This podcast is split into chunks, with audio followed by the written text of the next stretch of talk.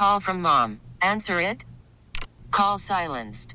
Instacart knows nothing gets between you and the game. That's why they make ordering from your couch easy. Stock up today and get all your groceries for the week delivered in as fast as 30 minutes without missing a minute of the game. You have 47 new voicemails. Download the app to get free delivery on your first three orders while supplies last. Minimum $10 per order. Additional terms apply. T-Mobile has invested billions to light up America's largest 5G network from big cities to small towns, including right here in yours. And great coverage is just the beginning. Right now, families and small businesses can save up to 20% versus AT&T and Verizon when they switch. Visit your local T-Mobile store today.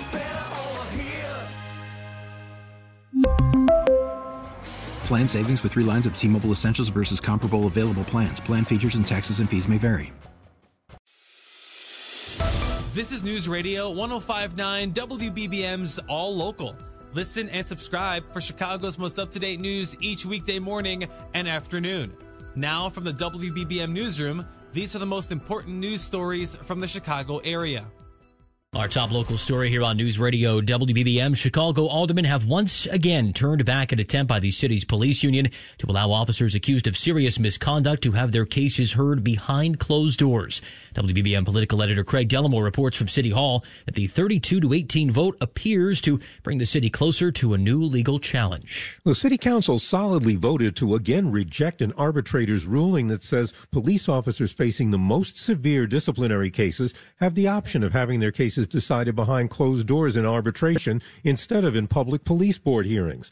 23rd Ward Alderwoman Silvana Tabares, one of the police union's strongest allies, says, but it's the law. It was the democratic process at work when the state drafted the Illinois Public Labor Relations Act 40 years ago.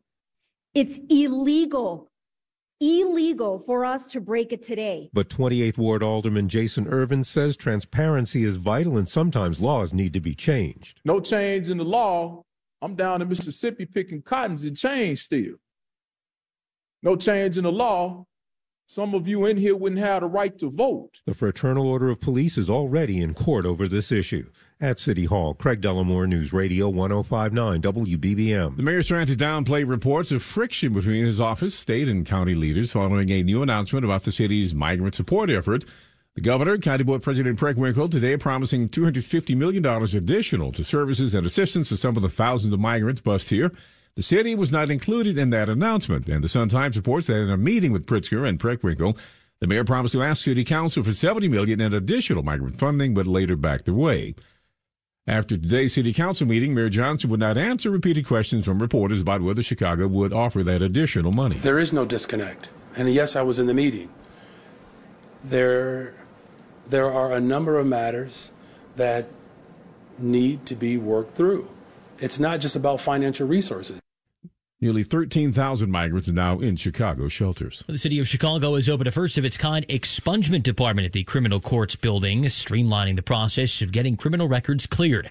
Clerk of the Circuit Court of Cook County, Iris Martinez, says they're eliminating multiple filing fees and bureaucratic hurdles. The inception of the expungement department is a response to the long overdue critical need to streamline the process of expungements and sealing of records, making it more accessible and manageable for individuals seeking a second chance. The clerk's office also working with community organizations, teaching them how to navigate the process so they can help others. Election day about a month away, but voters in Chicago have already started casting ballots. Early voting for the upcoming March 19th presidential primary election is now open. Chairwoman of the Chicago Board of Election Commissioners, Marisel Hernandez, marked the start of another early voting season at the Loop Supersite. It and the board's offices are open daily through election Election Day. Taking advantage was Donald Claiborne of Auburn Gresham, who says he's a regular early voter.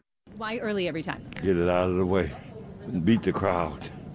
Beat the crowd. First day of voting is always the best. See nobody here but me.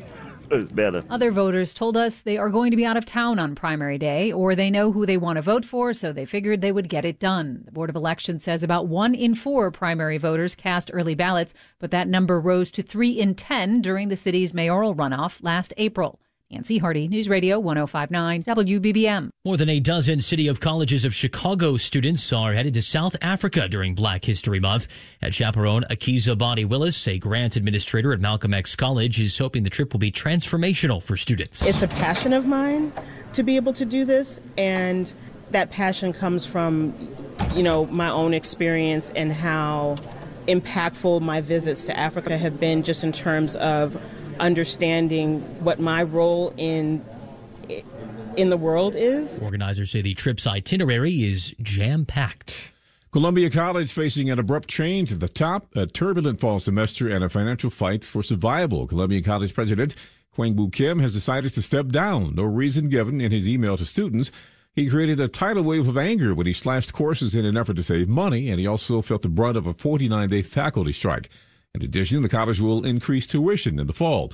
The Tribune says the faculty senate has to assess the college's financial health, which could determine whether full-time faculty with tenure will be laid off. The Shedd Aquarium has an adorable new addition.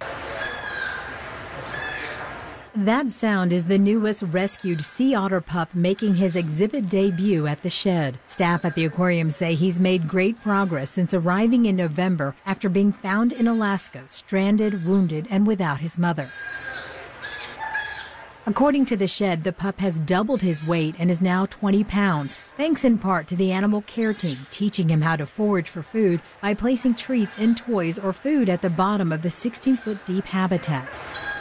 Next up for the still unnamed pup, meeting other rescued otters at the Shedd to learn how to socialize. Mai Martinez, News Radio 1059 WBBM. And you can see photos and video of that sea otter pup on our website, WBBMNewsRadio.com. There's new information for McKinley Park area residents who could be in line for some settlement money for a class action lawsuit. The proposed class action settlement is designed to ease complaints by McKinley Park residents who have to deal with smells coming from the MAT Asphalt Company. The Sun Times says lawyers who represent residents will host a meeting next week to explain how they can file a claim, opt out, or object to the proposed million dollar settlement. Deadline for residents to make a decision is March 15th. The meeting is scheduled Tuesday evening at the Daly Public Library in the Humboldt Park neighborhood. Some McKinley Park residents are upset the meeting is miles north of where they live.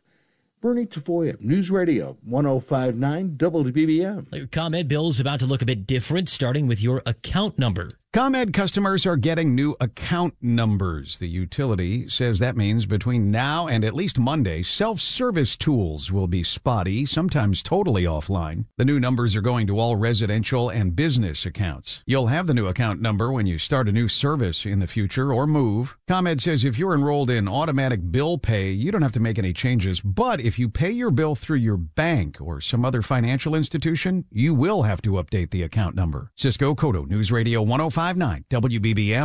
All Local is a production of News Radio 1059 WBBM, Chicago's news, traffic, and weather station. Please like and subscribe to this podcast on the Odyssey app to continue receiving up to date news and information. We really need new phones. T Mobile will cover the cost of four amazing new iPhone 15s, and each line is only $25 a month. New iPhone 15s? Only at T Mobile get four iPhone 15s on us and four lines for 25 bucks per line per month with eligible trade in when you switch. Minimum of four lines for $25 per line per month with auto pay discount using debit or bank account. $5 more per line without auto pay, plus taxes and fees. Phone fee at 24 monthly bill credits for all well qualified customers. Contact us before canceling account to continue bill credits or credit stop and balance on required finance agreement due. $35 per line connection charge apply. Ctmobile.com. We get it. Attention spans just aren't what they used to be. Heads in social media and eyes on Netflix. But what do people do with their ears? Well, for one, they're listening to audio. Americans spend 4.4 hours with audio every day. Oh, and you want the proof? Well, you just sat through this ad that's now approaching 30 seconds. What could you say to a potential customer in 30 seconds? Let Odyssey put together a media plan tailor made for your unique marketing needs. Advertise with Odyssey. Visit ads.odyssey.com.